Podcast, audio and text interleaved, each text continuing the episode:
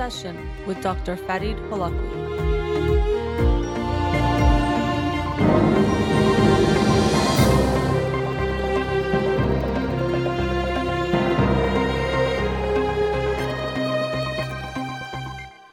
Good evening and welcome to In Session with Dr. Farid Holakwi. I'm your host, Dr. Farid Holakwi, and I'll be with you for the next hour here on Radio Hamra.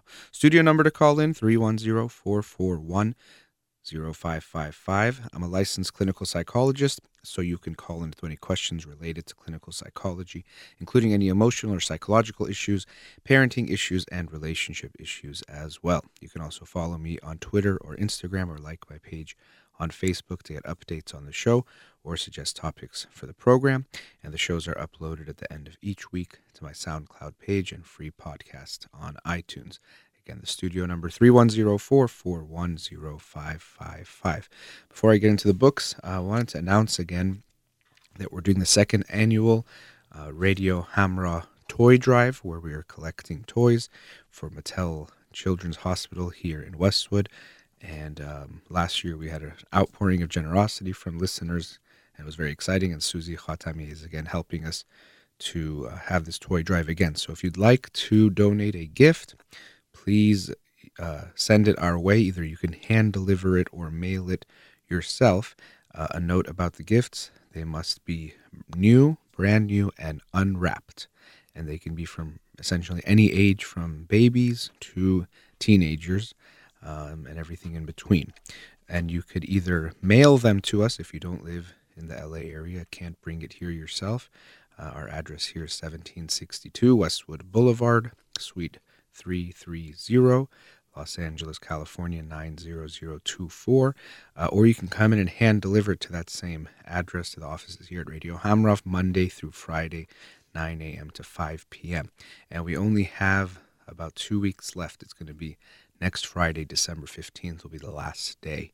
So hope you will join us in collecting gifts for these wonderful kids who uh, deserve a smile to lighten up their face, hopefully, this holiday season, um, going through everything that they are going through. So look forward to seeing what you will send our way because last year we were really, uh, we actually almost were running out of the room in the offices because of all the gifts that were sent. So thank you again for last year, but hope to see that happen again this year.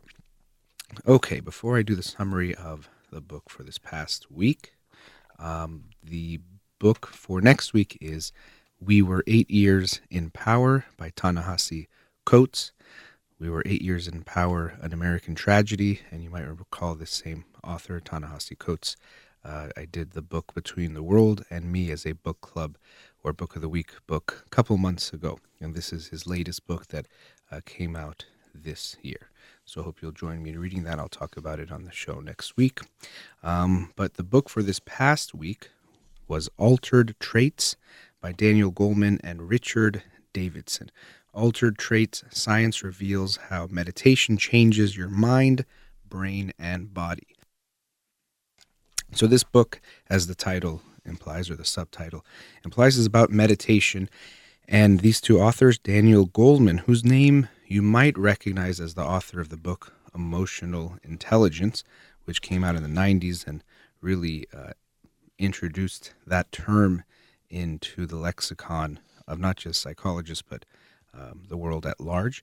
Uh, but he himself is a longtime meditator along with Richard Davidson.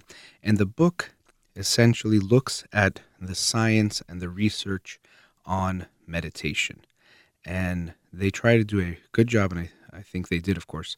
I can only really take what they read at face value. I don't know all the research they're looking at, but it seemed that they wanted to be very fair in how they looked at the research, not just to say meditation is the best thing ever and it can do everything, but to really look at the studies and say, were they rigorously done scientific studies?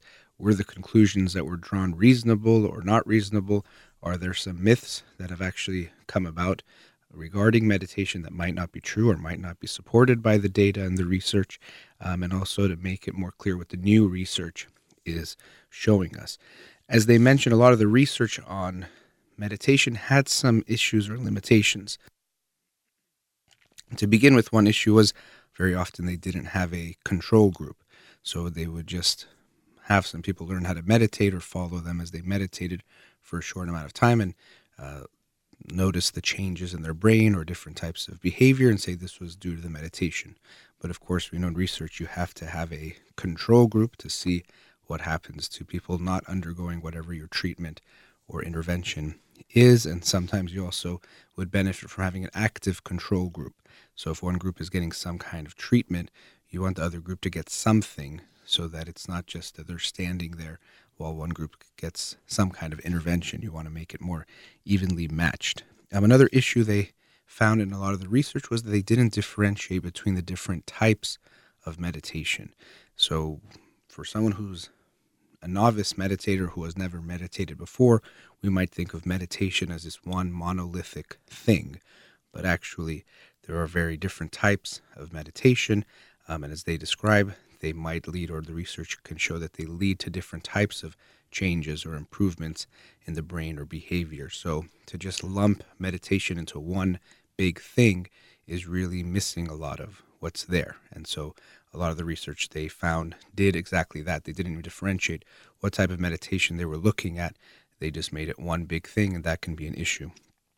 Another uh, issue in the research is that sometimes they um, didn't differentiate the number of hours someone did in far as far as meditation goes. So they would compare a nov- novices and experts, and their novices would have never meditated before, and the experts would just be a big group, some of which had maybe done a little bit of meditation, but some who had done thousands of hours of meditation. And to lump all of those in one group can really blur the data and make it unclear what you're looking at. So, like many different issues. One of the things they talk about is how we need to have better research on meditation, but they they show how a lot of good research has been done looking at the benefits of meditation. And so they through different chapters explore different aspects of how meditation can um, be beneficial. And if you want an easy take home, um, it is that meditation is a wonderful thing and something that essentially all of us would benefit from doing. I've talked about this before, but to me, it's kind of like exercise for the brain, where it's not like exercise is bad for anyone. Same thing is true of meditation. Pretty much everyone would benefit from meditating, and actually, the analogies can extend in certain ways.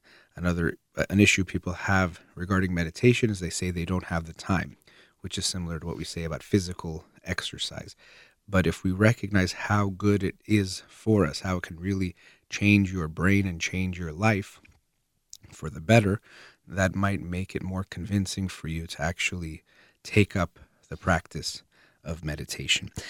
So they describe um, many of the benefits of meditation, and I won't break them down one by one because um, there's they're too numerous to to describe in a short period of time. But they show that although not all of us will become monks or yogis who do in the thousands of hours of meditation. Uh, many of us might do a little bit of meditation, but the research shows us that this actually can help. Um, for example, it can improve things like um, our ability to, uh, let me see, where did I write that down? Oh, um, have empathy. That's something that can be done pretty quickly. In, in just a little bit of time, we can become better at that. Even they did research showing that with just a little bit of meditation practice, people um, improve their scores on the GRE. So if you're someone thinking about taking a standardized test like the GRE, well, some meditation actually might be a great addition to your studying. Um, even improvements in attention, which also will help in studying, but life in general, including better focus, less mind walk, wandering, and improved working memory, were also shown. And a note about attention that they talk about, which I thought was interesting. There's this idea about multitasking and how we should all seek to multitask because we're so busy and it's a sign of how busy we are that we're multitasking and that's a, a good use of our time but as they describe there really isn't any such thing as multitasking what you're really doing when you think you're multitasking is switching your attention from one task to another very rapidly and then switching back to another task. And if you're doing three things, switching amongst those things, but you really don't do two of them at the same time. And actually, what ends up happening is when you're switching back and forth, you don't have the attention or the focus that you can have when you're just focused on one thing. So, although we think we're being more efficient when we're multitasking, in fact, we're not.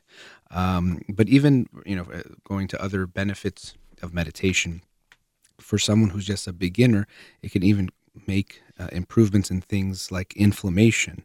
Um, which is pretty remarkable. But as they note, a lot of these studies would look at some people after they've learned how to meditate or done a short stint of meditation, but likely those changes won't stay unless they keep practicing. They won't keep those benefits forever. Um, but then they move from the beginners, they talk about long term meditators, those who have done at least a thousand hours of practice. And these people see even more benefits if you're able to put in that much work.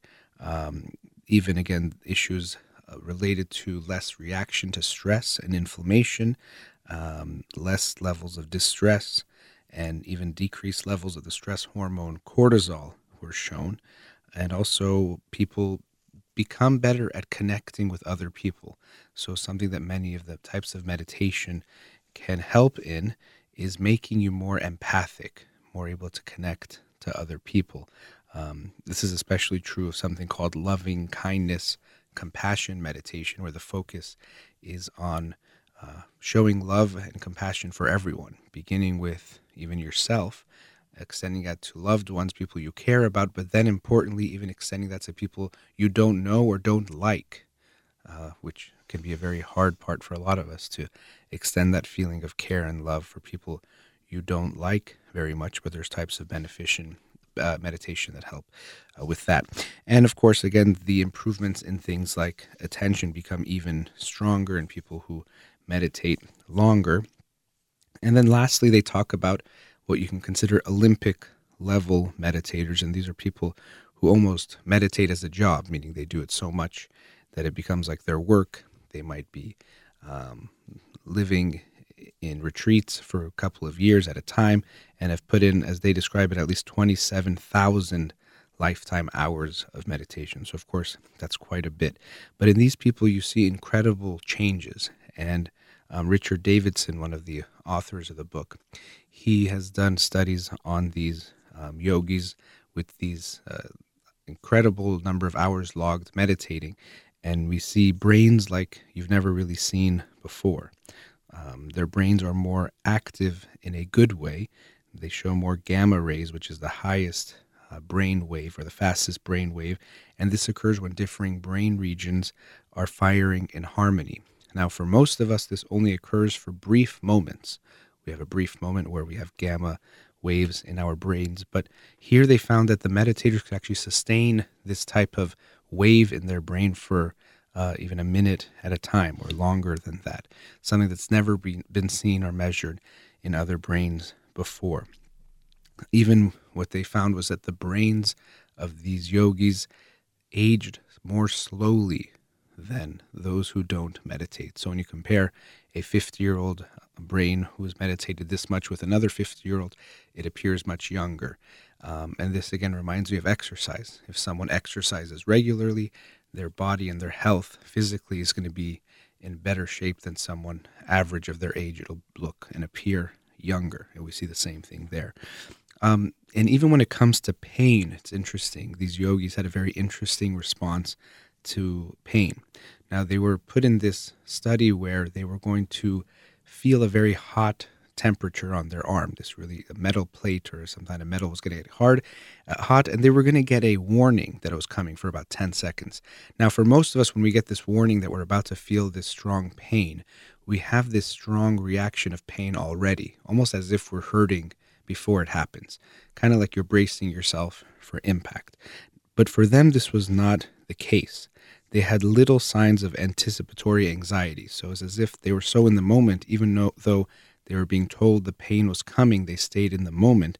Then they felt an intense reaction to the pain. They were in the moment with the pain, facing that pain, but then a rapid recovery. So once the pain stopped, unlike most of us who stay in the pain and have a hard time getting away from it, they were able to move on and be in the moment again. So these were again the Olympic level meditators, uh, a level that most of us, or maybe none of us, will reach.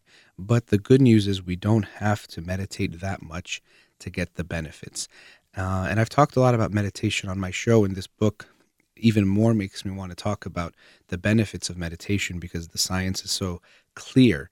And again, using that analogy of exercise, the reason why I talk about it so much, or I want to keep talking about it, is it's as if you found out about physical exercise, but most people didn't do it, or a lot of people didn't believe in it, and you were uh, a medical doctor or someone who's trying to promote public health. Um, you, of course, would want to tell people far and wide about how important it is and how helpful this can be for everyone, uh, and really get them to see that this is something very, very real that could benefit their life. So that's how I feel about meditation. It's not just something that might benefit a few people or something that the science doesn't back up. It's very clear that meditation can help all of us um, become the better, a better version of ourselves, and to feel better as well. And and the authors also touch on the importance of teaching kindness and empathy to our children, something that I thought was very important. And there are some mindfulness based programs for preschoolers that have been proven to be very good that improve things like kindness, empathy, and children's ability to relate to one another. And they talk about how we almost have a moral duty, or it should be like a moral duty, to teach our children from a young age to be more kind and to be more empathic. Uh, we focus so much on academics in school, but why isn't it essentially compulsory that all children go through these types of trainings, these types of exercises to strengthen their compassion muscles and kindness muscles in their brains?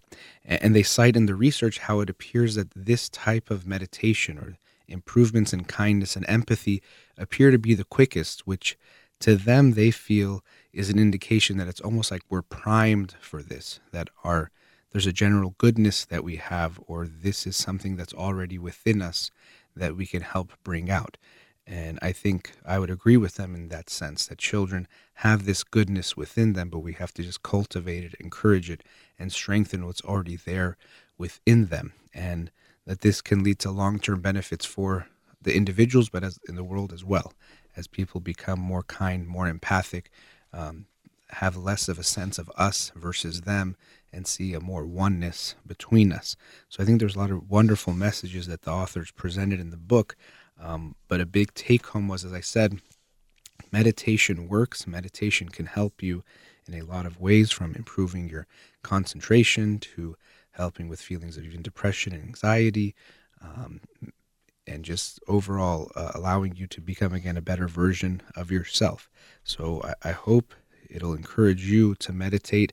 It doesn't take a lot of effort to get started, and you don't have to become an expert yogi. You can do it in small doses and still see benefits, but like physical exercise, the consistency can help as well.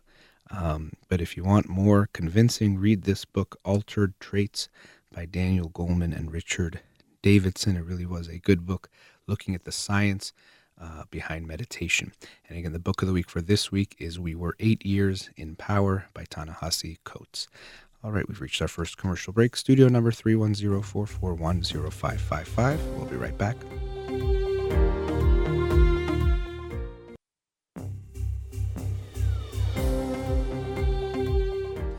Welcome back. Let's go to a caller. Radio Hamra, you're on the air. Hello. Yes, hi, you're on the air. Good afternoon, uh, Doctor. Thank you for your time. My pleasure. Go ahead. Doctor, a quick question. Mhm. Uh, I am a, um, we are a first immigrant, uh, as, as you know, like 60 years ago, my family immigrated to USA. And we become extremely successful, educated, with high moral, all the good things, no bad thing. But Okay.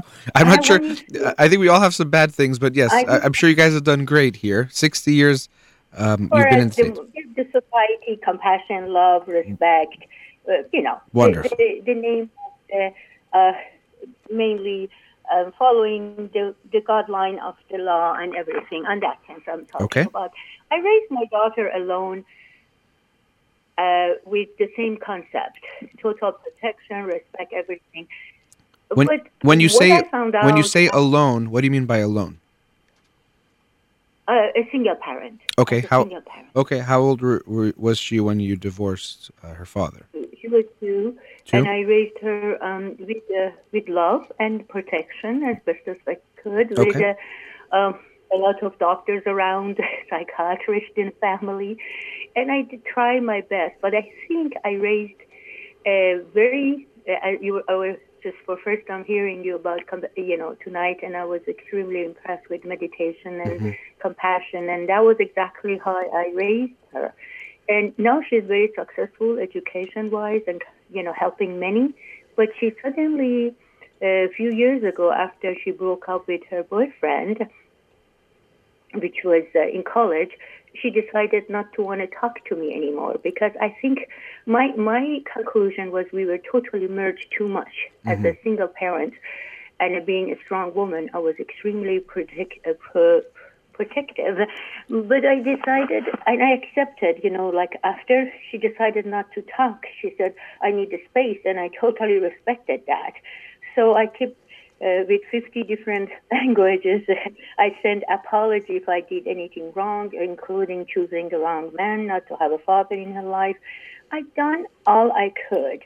Now I come to, to this holidays is difficult because if three years she is not with me and she she just sent one line for my birthday, I love you, happy birthday, mom. I'm thinking about you. What should I do, doctor, to reach her without imposing? I'm getting exasperated mm-hmm. and I'm very sad and I don't mm. know why. I respect her decision, but I occasionally send a, a music or something and not too intrusive. Mm-hmm. What's your recommendation? And I, I hear from, from many of my friends the same thing. They, they raise a child with a lot of success and passion and love, and the children don't want to have anything to do with it. Well, In conclusion, must be I was too successful. She was all the time saying, "I can't believe as an immigrant, like you got all A's," and she had problem in school. Is it? What is it? How can I approach her? I'm totally um, in the last hope. I'm hoping for, a, as you, as a child of a successful immigrant, and what can you guide me to know how I can reach her? I cannot reach her anymore. Like I reach her, as I said, these past two years, one line per year. you said so. Let me just to get some of the basics. How old is she now? She is 28. 28. And you said how long have you guys not been in contact or very, very minimal? Uh, uh, two years. Two years. Okay. Um, you know, I'm sure there's a lot to unpack here. And, uh, you know, I know you're hoping for a miracle, but I'm not.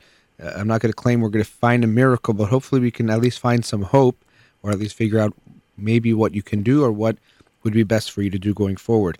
Now, I appreciate that. one thing you know you even mentioned something about uh, like getting straight a's here as an immigrant and then her kind of comparing herself to you uh, in some way Yes. do you think you did put that pressure on her in any way to to to be because you keep talking about being a strong successful woman Well, uh, okay. Uh, I have. Uh, it was just a, a monologue in our family for doctors and and, and medical doctors, and I uh, have doctorate in, in, in engineering. So, one of a few women in the valley in uh, USA. But what? Uh, this for sure. Like I sent her a very good school uh, summer, but she was extremely happy, content. Uh, she was in. I sent her to Europe. She had all the upbringing of American child plus the foundation of a Persian um, understanding of Persian culture, and with all the aspects of respecting all the religions, like DNA has no race, color, religion. So mainly, yes, education was uh, very norm, but because all the nieces, nephews, and everybody was uh, excelling, and it, it wasn't a pressure; it was a pattern of life. Good school activities, dance, music, Okay. everything. Right. But, Uh, so I- I get that there's a- left to school- yeah i get the pattern but there still does seem to be a pressure. Maybe even it wasn't explicitly put on her from you, but that's something there. But actually, let me take a, let me take a step back. What did she say was her reason for cutting her relationship with you? I think that's the the one million dollar question. She, um, I think, I she never straight said. As soon as she broke up with her boyfriend, uh, which was a little bit, you know, to me, she was she went to college, met him, and uh, totally from 4.5 became very bad student because of this relationship. So I put a lot of emphasis that you're in college, you have to consider like, and the test night, he would make a picnic and she would call me, mom, we are at the beach. And I felt like, oh my. Anyhow, I think uh, she never gave me co- very uh, solid answer, but my conclusion is I was too nosy to interfere with her Yeah. Uh, boyfriend Mhm. and too protective of I protected her too much. I think sometimes I think as an immigrant you try to protect your children from pain, suffering. I Right, think but I'm everything in the book I understand, and, you know, and I, I don't want to make you. It's not about feeling guilt, but I know you're talking about protecting, but I feel like you're also protecting yourself from being guilty, or that acknowledging maybe you did do some wrongdoing. I know you said you apologized to her, but even the spin you put on it was hundred times. I was protecting. But I mean, I'm sure from her side it was you were controlling and you were uh, interfering too much and doing too much rather than giving her her space to make And her I decision. apologize. No, Doctor, I yeah. apologize. And I told her, uh, I sent her many uh, notes with uh, anything I have done. It was because of love or lack of knowledge, you know, and I asked her for forgiveness, but she never, ever was compassionate towards me. Since she was little, she thought I'm um, superwoman, and she is very compassionate toward all her friends, everybody. But when I look back, she never treated me the way she treated her friends because I was, I think she was a little bit spoiled and self-centered as only child. The whole world revolved around her. But I was guilty of also being in her uh, business on that sense, which I removed myself very politely. Which I accepted that is my fault. Forgive me. And you don't know how many notes and messages I sent. But- Nothing helped. Yeah, I mean, but even and I'm I, I get that. I think it it's one of the best ways we can reconcile a relationship, especially I think parents can do it often with their kids, is to apologize. So that's good. Hundred times. But I'm hearing what in hearing what you're saying. You know, you said like she saw me as superwoman, but you have to Mm-hmm. recognize the place where you wanted her to see you as superwoman. You, So I told her after she grew up, I'm not. I told her I her, know, but it's too. as- It I know, but it, it could be too late. But I mean, what I'm saying is, Sure. we have to recognize if someone sees us in a certain way, it, it sometimes can be their issue. But especially if you're talking about your kid, you want it, and maybe for. I'm not saying it was a poor motivation or you were coming from a bad place, but you wanted her to see you as superwoman. You wanted her to see you as, and even the way you're presenting yourself to me, you're emphasizing your strength from from the from the first second. I'm not saying you might be a remarkable woman, but I'm telling you what I'm hearing and what you're saying is you keep talking about how great you are and your family is and the lineage and how great you were. And then you say, I don't know why my daughter sees me as superwoman.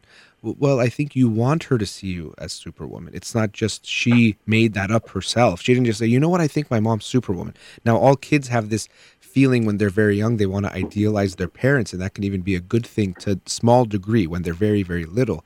But I think you wanted to hold on to that, and you've acknowledged, which is good, that maybe, or not maybe, it seems likely it was too dependent of a may I say relationship. something, doctor? Sure. Um, when my mother and my cat passed, I was totally depressed, and she saw me in the lowest part too.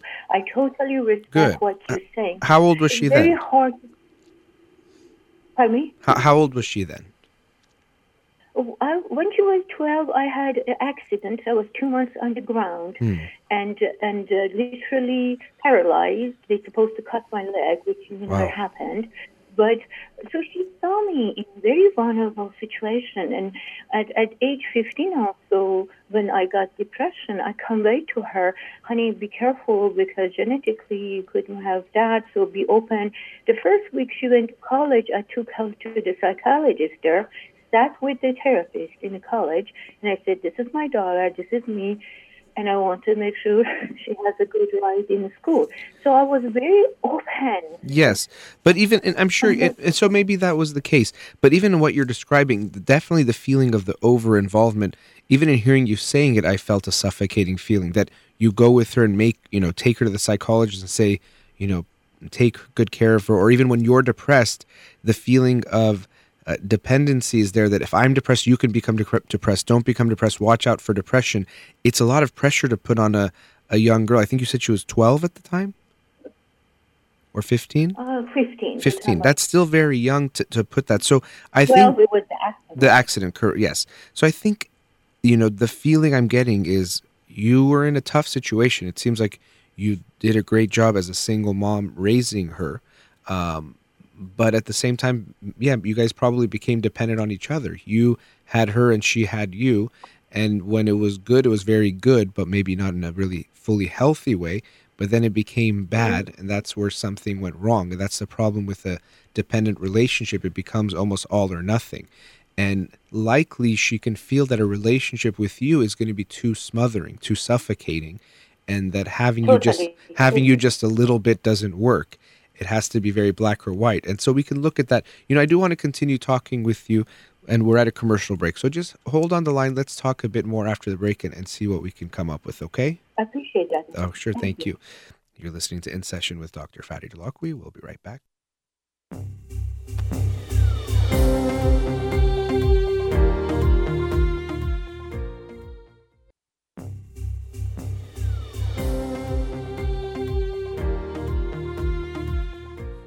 Back. Let's go back to our caller. Radio Hamra, are you still Doctor, there? my question is. you were ready. You were ready to go.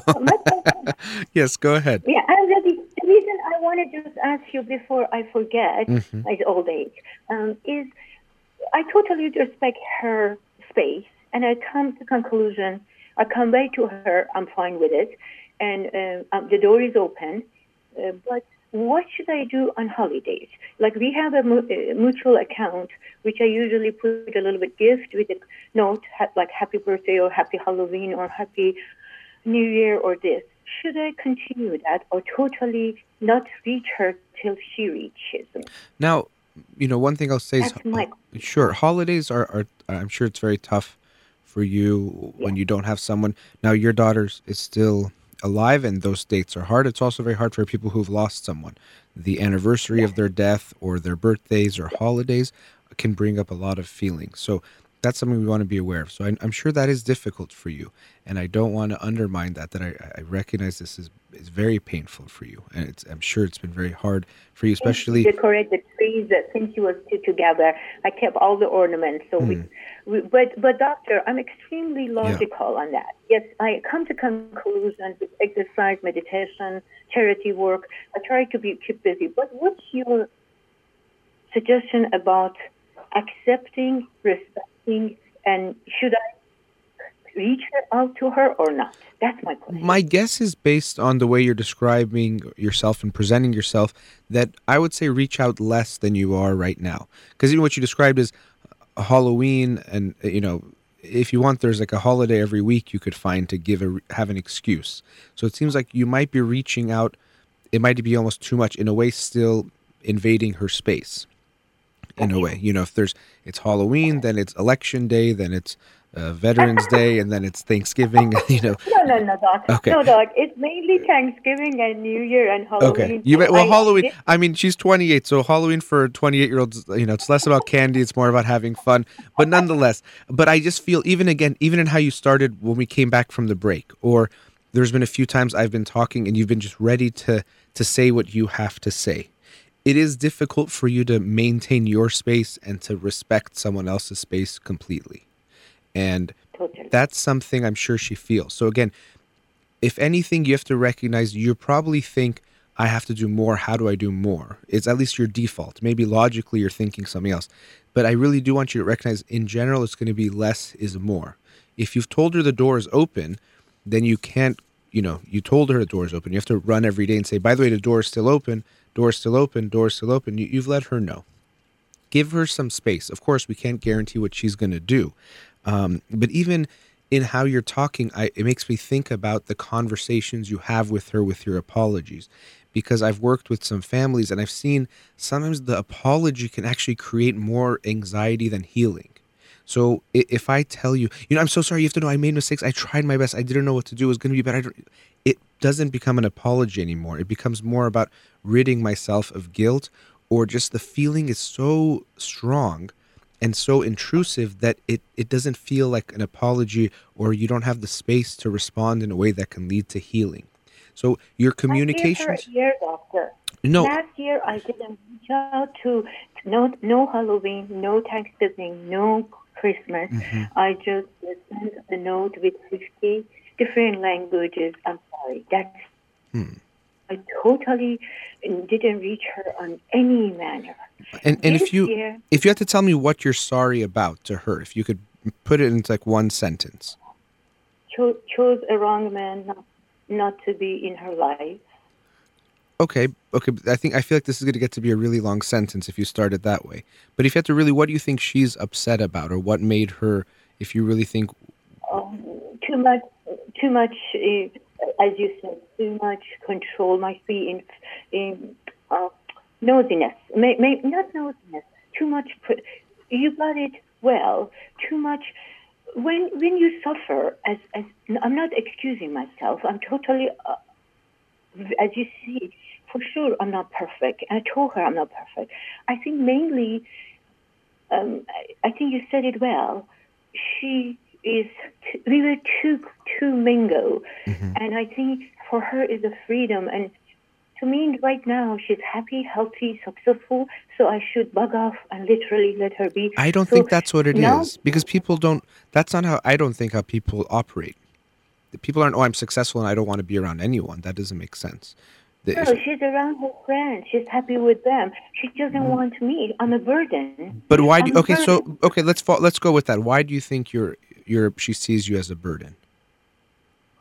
Oh, I I really don't know. I'm a burden um, because I want to fix everything. I want to Okay. fix all her pain. Okay, I want to fix all her yeah, I think, but but I hear you. So this New Year, this this holiday, I decided, no, I'm not going to reach out to her anymore. I'm going to let her be, and wait for her. Mm-hmm. That was my conclusion. I really don't know what to do, Doc. No, I I, understand. anything you, hmm Go ahead. I accept. Yeah, I accept everything you said. Mm-hmm. I accept. I have no ego. I come to to the age that I'm extremely thankful. I went through pain. I went through happiness. I'm extremely thankful, but my heart is broken Hmm. because this is the time. All my friends, we have lunch. Their daughters are 35, doctors, lawyers. They text them hundred times. That's too much codependency, and mine never did that. I, but I went to a therapist years ago, and he told me you raise her too healthy. She's too healthy. I- she's independent. I She's don't. helpful. I don't. I have a. I, I'm having a hard time with that. I'm just having a hard time with that. That feeling that I'm so healthy. I don't want to talk to my mom anymore, who was the most important person in my life, and that's the reason. Now, I'm not saying you raised you. her bad, but it doesn't make sense. You know, it's hard for me to make sense of that. You know, you did such a. We had such a good relationship, and you're the most important person in my life. And because I'm so healthy, I want you out of my life. It's hard for me to. Okay.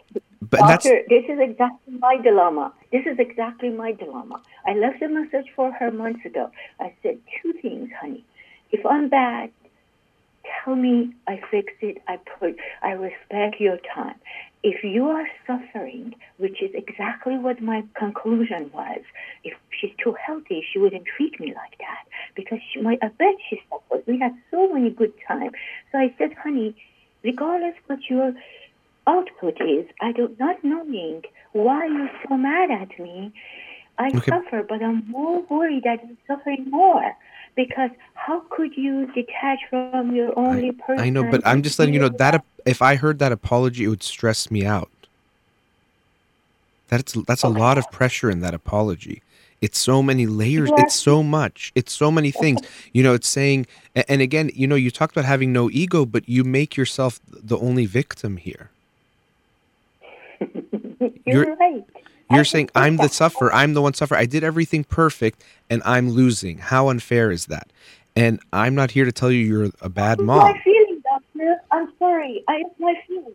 Of course, you have your feelings, but I'm saying if you stay stuck in that feeling, you're not going to get to anywhere you want to get to. So you're saying on one level, what to do. what I'm saying is I'm totally open to. Okay. So, I mean, you know, again, I don't, there's no magic bullet solution to this, but I want you to hear the dynamics because, you know, like we have about five more minutes together right now, and you can, of course, call in another time, and I would love to talk to you some more. Um, but I want you to recognize it's more about the themes and the dynamics. Now, you tell me, I apologize to her a hundred times, which sounds good on the surface, but what you just described to me, I- don't know how someone really responds to that. It's it takes a lot of energy first to just digest everything you're saying. Even for me, it was let alone if I was the person who's actually involved in the relationship, and then to think of how to create a response to that is a lot of pressure. And even in what you said, as much as you were saying an apology, in a way you were saying you're the one making a mistake, I'm the victim. So you know, I can say, and even in what you said, some of your apologies before, or your your you're describing your behavior, the mistakes you made, you couldn't even say the sentence without quickly justifying why you did it, somehow saying why you were right. So it's very easy to say I make lots of mistakes. As a, it's a very humble. It makes you sound very humble. But to say I make lots of mistakes, but then in real life, when we say "Wh- what do you think about this? You say, no, that wasn't a mistake because I did it for this reason. And every mistake you have a justification. Well, then you're not really acknowledging mistakes. Saying, you know, what? I I was too. Should I just let her be, doctor? I totally respect what you say. I would say give her some space. I would give her some space. And you know, when, when I asked you what was the reason for, I said one sentence, and maybe it, it's not fair to say in one sentence. Tell me why you think she's upset with you. And- Burden. I was a burden. I was a burden. Okay. And I think it seems specifically with this relationship, you know, I've seen it before where people they feel like, you know, you made them break up with someone they were with and they just hate that that you made them and they feel almost like you're no, I didn't make that. No, no, no, no, doctor. You go, that was totally her decision. I never interfere on that. I thought you I said you did interfere with the relationship. No, no, no. no. First they met. I just said this was. They were seven years in relationship. Okay. First they met. I convey my input. After that, I told her it's your life. I respect that. I sent him Christmas gift. I told her. Okay, but you never No, you, it was never, you never said anything about the Never, I- relationship? never, never. I told if she was happy, I totally respected that. But you When thought she was not happy. Was, she was unhappy and she made a decision. I never ever because it was her life. I told her, honey, you're the master of your soul and body. I totally respect that. As far as you're happy, I am totally fine. But the first year, I convey my concern because it is it was interfering with her schoolwork. After that, six years they were together. She went to their home on Christmas and and Thanksgiving. I never complained. I totally respected that. No, she broke up herself. Well, I'm sure she did break up, but I thought you said you felt you interfered too much.